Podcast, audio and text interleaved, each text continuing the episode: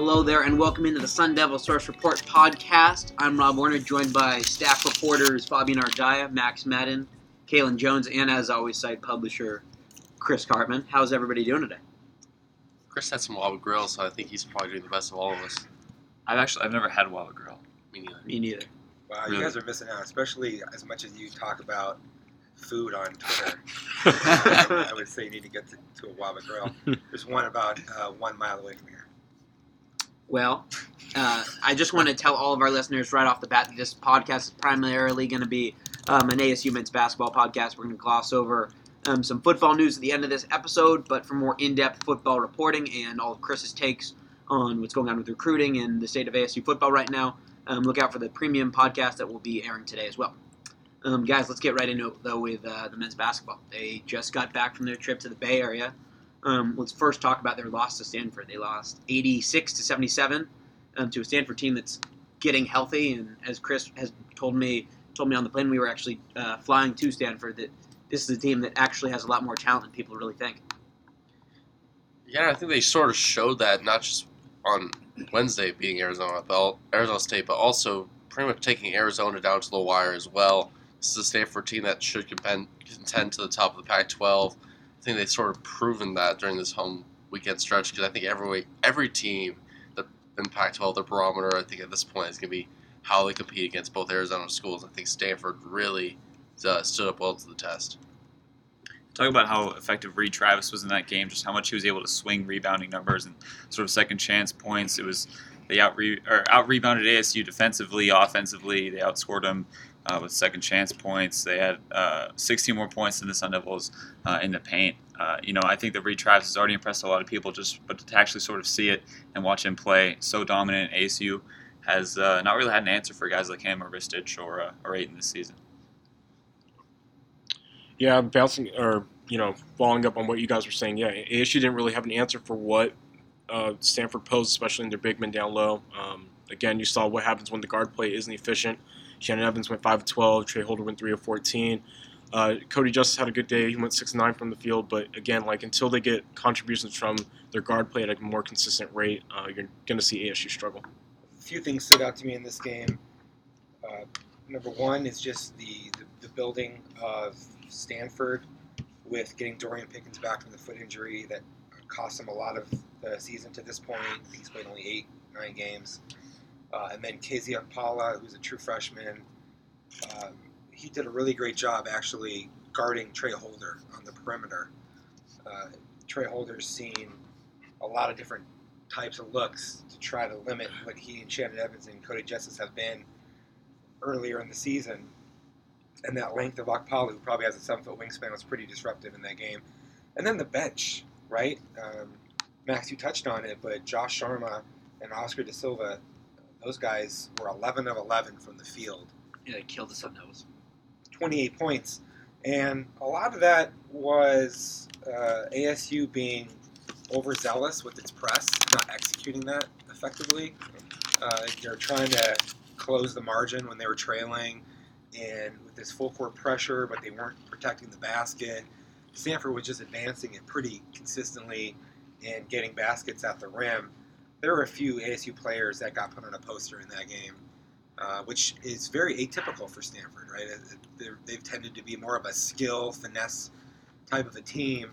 And to me, they showed not just that they have more length, but also more physicality and toughness. Um, so they're probably the biggest surprise in the Pac 12 to this point in the season. And even though that's not the most difficult place to play, because fans are, are pretty lackluster there, uh, Stanford made that a really difficult matchup for ASU. And Chris, to your point a little bit about um, uh, the bench, I mean, ASU was outscored 28-13 on the bench, primarily, as you said, by Sharma and uh, da Silva. Um, but also your other point about the full court press that wasn't working for ASU. And I remember I asked you after the game about it, and when, when ASU climbed all the way back to down two with over three minutes to go, they stayed with that full court press. And as soon as it was a two point game, they gave up a wide open dunk, and they never got back uh, that close. I was very confused why they didn't change it up after they got back into the game. Yeah, I was as well. That was kind of a surprise because they hadn't had a lot of success to that point uh, with the zone. Uh, occasionally here and there on some possessions, but they'd be giving up a lot of uh, points in the paint, which was an issue throughout the game, really. So um, I- I think Bobby Hurley, what we've seen from him, something we've talked about on our podcasts in the past, he has this hard charging thing that he has a hard time of pulling his players back from the reins and trying to be more cerebral and strategic uh, within games. And that showed itself again in this one. Um, and I agree with you. I think they would have been better served at, at, a, at a certain point to kind of peel it back and and just kind of then focus on the things that they had been able to do to that point well in the game. And, and, and the, the full court pressure wasn't one of them. And something I'm kind of uh, curious about, Chris, because they were getting it looked like killed down low by Sharma and Reid when they were on the court at the same time, or or Sharma and Humphrey, or you know whatever combination Stanford had down low.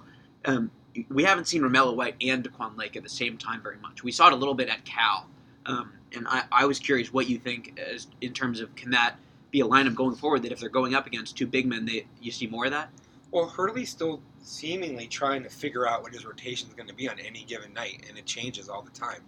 He totally changed things up against Cal Mhm.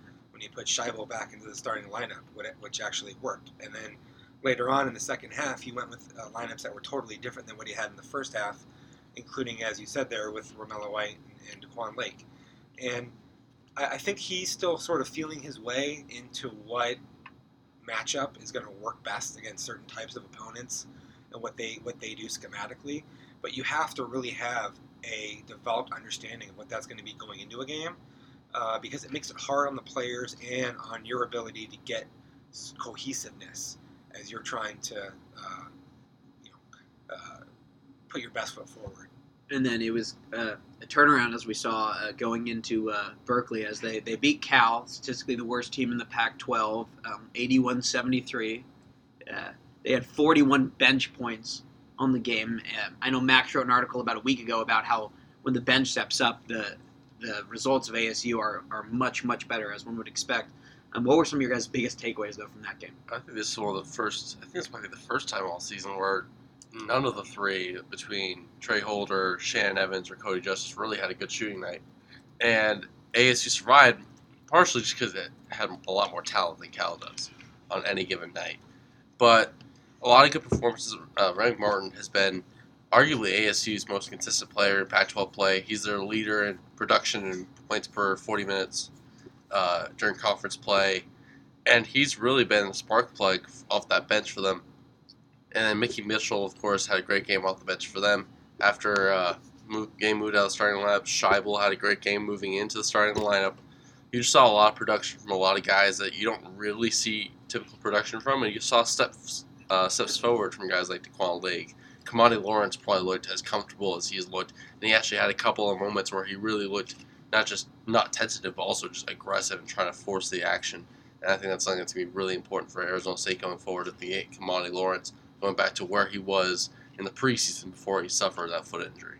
And, to your point, Fabian, about ASU getting bailed out despite you know with all of their or with their lack of production, you could see Cal had a rough night, both from three. ASU was you know kind of on it for, from three, even though no- none of the players really blew up. They were able to make 10 of 21 attempts, and then Cal went just 31 percent from three, making five of 16, and then 50 percent roughly from the free throw line.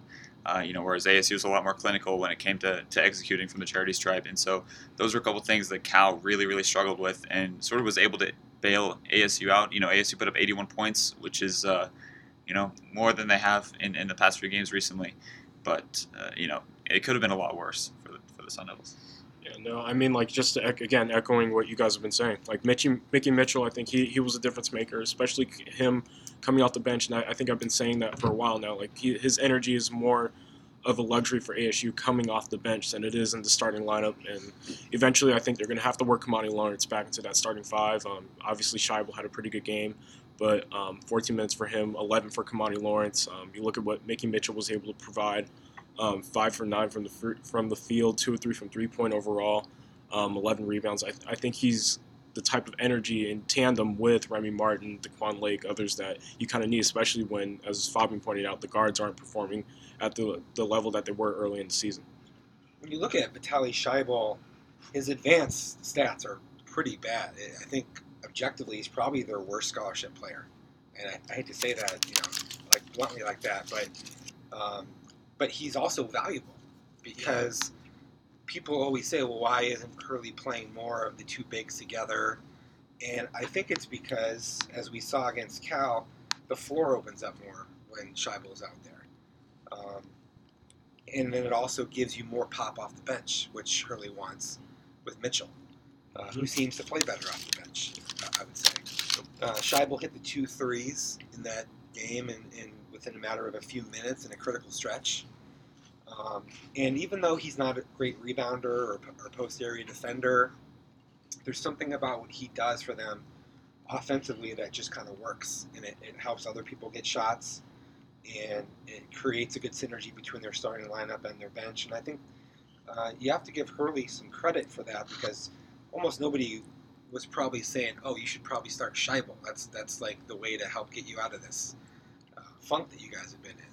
But actually, that that ended up working, and I thought Shibel was going to go the other way. I thought that when you get uh, Kimani Lawrence back in there playing a lot, that you have an eight-man rotation or nine guys, that that Shibel was going to be the guy who would fall off. But it, it didn't really materialize that way, and um, so I give Hurley credit. Uh, Tra Holder, who had been just enormously struggling, right, in, in, in recent weeks, had a pretty good first half. That's true. He had he had eight points. Remember, the, the Shannon Evans still struggled in the first half against Cal, and then came on in the second Yeah. half. Uh, he had that big corner three. He had another three, um, but they needed to get more from Tra Holder at the outset of a game, and I think that happened, which was good. Um, he had been just going through a gauntlet as far as how teams had defending, and then we saw Cal decided, somewhat inexplicably, we'd probably all agree to to not play more zone. Um, um, they brought that in their first year there. The coaching staff brought uh, the, the zone from, from Louisville, um, which is a kind of a matchup, sort of similar to what Oregon does, and they grind you out. But they haven't been executing that zone too well under Cuonzo Martin. And, and so he decided, and he said after the game, that ASU shooters were the reason. He decided to play more man. I don't know if that was really the best strategy. But you look at what Mitchell gave them off the bench with the double double. Um, he was really good basically throughout, and he, he has a tendency to be a little bit of a bull in a China shop, but I think that was more managed in this game. And then um, Kimani Lawrence had that great layup where he was kind of darting through Right. off of an assist, and he plays really within himself. It almost looks like he's like going too slow at times, but I, I think that that is something that's going to, in the long run, really work out well for him uh, because of how composed that he is. And then how about De'Quon Lake? Um, and there's uh, there's a reasonable argument that can be made. I'm going to throw this out there to you. Is De'Quon Lake a better player right now than Romello White? I'm not sure he's a better player, but he's a better fit for this team. I think. I would just agree with that. just a rim runner, rim protector, and just catches lobs off a lot of that dribble penetration. I think, I honestly think that their best lineup come March might be with three senior guards out there, or maybe Remy Martin in place for one of the senior guards, with Kimani Lawrence at the four and De'Quon at the five. I think that might be come March, come tournament time, that might be their most explosive lineup, and that also might defensively be one of their better lineups because you have rim protection there from both aspects. and that's funny. Probably not. I've actually talked to Keelan about that exact lineup. Um, I think that De'Quon Lake, you mentioned him being a rim runner. I, I, he, I think he understands a little bit more than Romello White at this point in his career how to move around offensively and create space. He often gets a lot more open dunks. You don't see Romello White cutting in for a pass and getting a wide open dunk in the same way that De'Quon Lake does. I think that sort of comes with a little bit more experience that De'Quon has had at the college level. Uh, but to your point, or to your question, Chris, I would say that Lake, I think, is performing at a higher level more consistently and is a better zone defender, I would say. Although I'd say Romello White is a pretty good uh, man defender. And then, just quickly, as we're moving on uh, from the big men, Chris, I want to ask you. We've been talking about Kimani Lawrence a lot in this segment. Um, do you foresee him getting a start here or there, trying to put him in the starting lineup? I remember um, when he went off earlier this season against Northern State. You said that you think that he might be the, the best NBA prospect this team has. Do you do you think that his minutes will start to rise a little bit? Well, I still think that that may well be true, but just the fact that he missed those six weeks and want to have a slower integration not ruin his confidence, and you're not going to take Cody Justice out of the starting lineup, and you're not going to take your other two guards out of the starting lineup.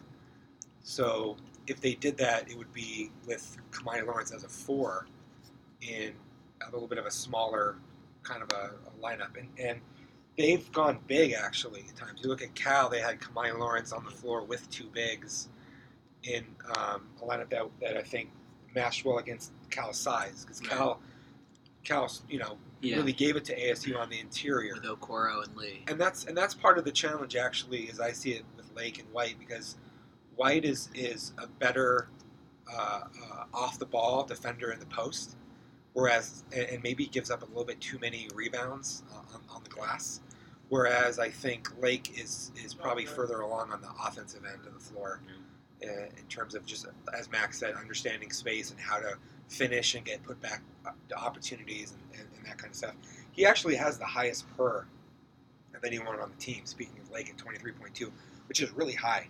I think if he becomes a little bit more of a committed defender and rebounder, then he becomes a really good big in this league.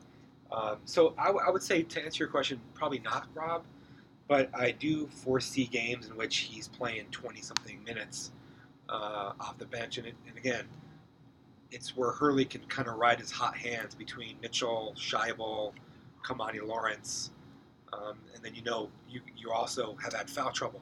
They, this, we didn't talk about this yet, but they had their three bigs all had four, Four fouls, fouls yeah. with ten minutes left in this game, and they were able to sort of sustain through that. Remember how um, they were like their bigs were just kind of putting their hands up in the air and getting scored over for like six, eight minutes uh, down the stretch of that game.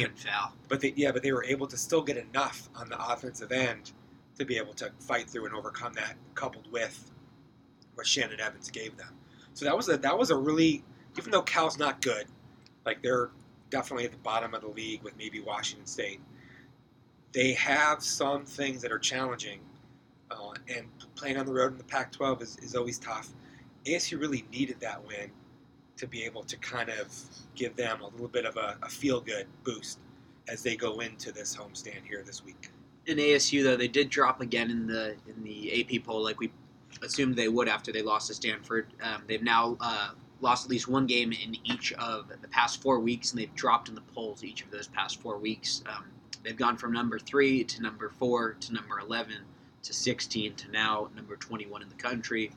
Um, Fabian with this great stat here that uh, ASU hasn't swept a Pac-12 series since Bobby Hurley has been head coach. This is his third year. Um, they have Utah and Colorado at home this week on Thursday and Saturday. Could this be the weekend that uh, ASU finally gets the Pac-12 series sweep? Uh, it'd be tough to, but if they do, that that rating ranking's definitely going up. Like Colorado and Utah both gave ASU a lot of trouble. Colorado, of course, had that great, great weekend in Boulder where they beat both ASU and University of Arizona. And Utah gave Arizona State some trouble, and ASU basically had to pull that game out by the skin of their teeth. But I think both these teams present matchup problems, especially with what they do with their zones, and they have different kinds of zones that force Arizona State to do different things offensively.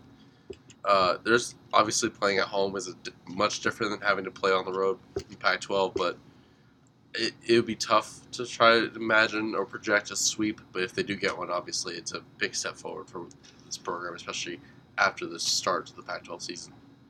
Yeah, I don't think that this is the weekend that they get the sweep. Uh, you know, I think this is one of their tougher home weekends, just with Utah, the way that they've played so well defensively, second in the conference, and scoring defense allowing just uh, above 70 points. Uh, obviously, gave ASU uh, some trouble. They should be able to alleviate some of the foul trouble that they had in Salt Lake City.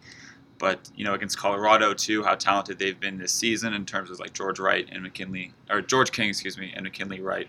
Uh, George King has been an absolute tear the last few games, so I don't foresee this as an easy matchup for ASU. And uh, you know, I think that their their goal is to avoid some of the, the struggles that they had in Utah, which should be doable. But uh, I don't know, Utah is so good defensively that, that uh, ASU might struggle, especially from three.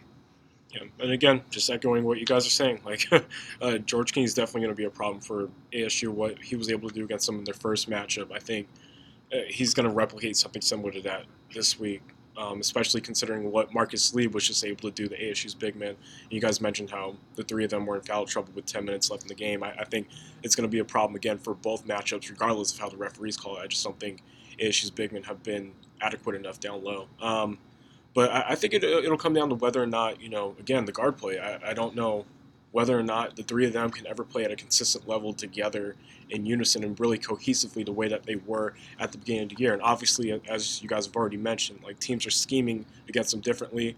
Uh, both the two three zone and one three one that you know both matchups are going to present this week, and I think it's going to pose again troubles for uh, the guard unit to really get going. And again, I, I think it comes down to whether or not Tra Holder can play a full 40 minutes at a high level. I think the ASU is actually going to win both of the games this week. Uh, there's a big difference between home and away with most teams in the Pac-12. You look at Utah, lost pretty bad to UCLA and USC uh, just a week and a half or so ago. Both of those games were lost by 17 or more points Those were on the road, right? on the road. That's what I mean. Yeah, and so you know they're two and four on the road for the season. I actually think it's a pretty good matchup for ASU, even though Utah has some size and length. They're not really a great rebounding or tenacious physical team in the front court. Um, how ASU manages Justin Bibbins is probably the most important thing in that game because their their uh, overall perimeter defense hasn't really been all that great. ASU's against quicker guards who have been able to really get to spots where they can do a lot of damage and set their teammates up. And Bibbins is one of the best setup guys in the league, probably. And then I also think that a lot of this game will come down to whether Sedrick Barefield is on or off. He's a volume shooter. He'll go into these crazy streaks where he's just making everything. But then a lot of times, in fact, probably more often than not, he's not shooting the ball all that well. Um, and, and that presents as know, the possibility where they could have some problems with, with scoring punch from their guards to be to be able to, to hold up with a team like ASU. And I think even though their Utah's one three one was was uh, very successful overall against ASU, the fact that they've seen it once before on the road, it gives them more of a tangible ability to practice against that when you have them at the front end of uh, the week. And so I think that they're going to actually uh, have one of their better performances in the Pac-12. Well, you mentioned Bibbins also, and you mentioned also just being at home this time versus on the road. On the road last time, Arizona State ran foul trouble. Uh, obviously, pretty big foul disparity in that game, and Justin Bibbins seemed like he really excelled at trying to draw fouls by sprinting, quick stops, drawing fouls like that. Also drawing, I think De'Quon Lake had a couple fouls trying to uh, hedge on ball screens. Uh, just those types of things that maybe get called differently when you're at Wells Fargo Arena versus when you're at the Huntsman Center. Uh, I think that might be a big impact in the game because I think that was also the game where Shibel, Lake, and Romello White all fouled out in that game. Also, really quickly, um, just because I don't know if we're going to talk about it or not, but Colorado is, is one and five on the road, eight and two at home, one and five on the road. And remember, these teams play at altitude, which is a, which is Right. a big advantage because opponents come in, they get winded. I felt like ASU really was gassed against Colorado in that Early. game. They got behind. It was a bad start. It, things were kind of not going well. And ASU hasn't beaten Colorado at Colorado since Bobby Hurley's been here, right? Correct. So uh, you look at what Colorado's done more recently. Uh, did have a, a, a big win at Pauley Pavilion against UCLA, where UCLA had just an atrocious performance, but that came on the heels of being blown out by USC, um, and then Colorado lost actually at home to Washington. So I think ASU is better than these teams, um, even though ASU hasn't obviously had the best start to the Pac-12 schedule. But when you get these teams at home and you're coming off of a win and, you, and, and you've seen what they do defensively once before and you're probably a more talented team, I think, and, and with their, their bench starting to emerge and more options, I just think they're they should win both games. I agree that they will win both games. I think they can can sweep this series, especially. I think they've they've still got that motivation after dropping four weeks in a row in the rankings. Um, the Pac-12 standings very quickly. Arizona at the top, six and one in conference. Uh, they just beat Stanford at Stanford on Saturday. USC USC is number two, six and two in conference. Stanford just below it, five and two, and then it is Washington four and three, followed by UCLA, Utah, and Colorado, all all deadlocked at four and four in in conference play. ASU three and four with Oregon and Oregon State, Washington State and Cal um, both at one and six in conference. But let's get to ASU football just for a few minutes. ASU signed 11 players to binding national letters of intent during the first ever early signing period on December 20th, but they haven't received a public commitment since then, a span of obviously a month. Um, Hunter McGinnis dropped his commitment. Chris, can you tell us why that was? That was ASU's decision. Um, essentially, what happened, Rob, is ASU got those binding analyzed from all of their commitments in that three-day period of December, starting on December 20th, and had tried to get Hunter McGinnis to also sign a national letter of intent, and he elected not to. And um, reason that he gave at the time to us was that he wanted to see the staff sort of finalize and then get a better relationship feel with those coaches, maybe consider taking additional visits. Um, and then he actually went ahead and, and, did take an official visit to UCLA. Um, and within a few days of that, actually about f- on Friday, so five days after getting back from that visit, he had a phone conversation with Donnie Yantis. Uh, Hunter McGinnis told us that he was basically told by Yantis that he didn't have a scholarship anymore to ASU uh, because of his decision to uh, continue to look elsewhere and not sign with ASU, but then also take additional visits. They just decided they wanted to go in a different direction. Of course, everybody knows that Billy Napier, the offensive coordinator, and Rob Sale, the offensive line coach, moved on to Louisiana Lafayette. So now you have new coaches who are making some of these decisions. And um, McGinnis said that he was kind of surprised by what happened because he said he was told by ASU that they were going to continue to recruit other players, but not that they were going to drop him. Um, now, other sources have told us that he was told that he may not have an opportunity if he decided not to sign in December. And you know, the truth is in there somewhere, obviously. But the bottom line here is that the Sun Devils decided that even though they do want us to to sign three offensive linemen, ideally, um, they are only uh, only have one committed, or actually one signed, uh, and so they're trying to uh, add to that total at that offensive line position, which is really important. They really need tackles, and they've they've offered a couple more, and they also hosted Casey Tucker, the former, ironically enough, Hamilton High School uh, player who graduated from Stanford has one year of eligibility. And pardon me for not prefacing uh, the McGinnis conversation with saying that he is the three-star offensive tackle, six foot five, um, from Chandler, went to Hamilton High School. Uh, so signing signing day, Chris, is now two weeks away on February seventh. What does ASU have to do to accomplish before that day? Right. So they have uh, 11 guys who are signed. Ultimately, they're going to try to sign 19 to 21 players. I think they have 21 counter scholarships, is what we call it.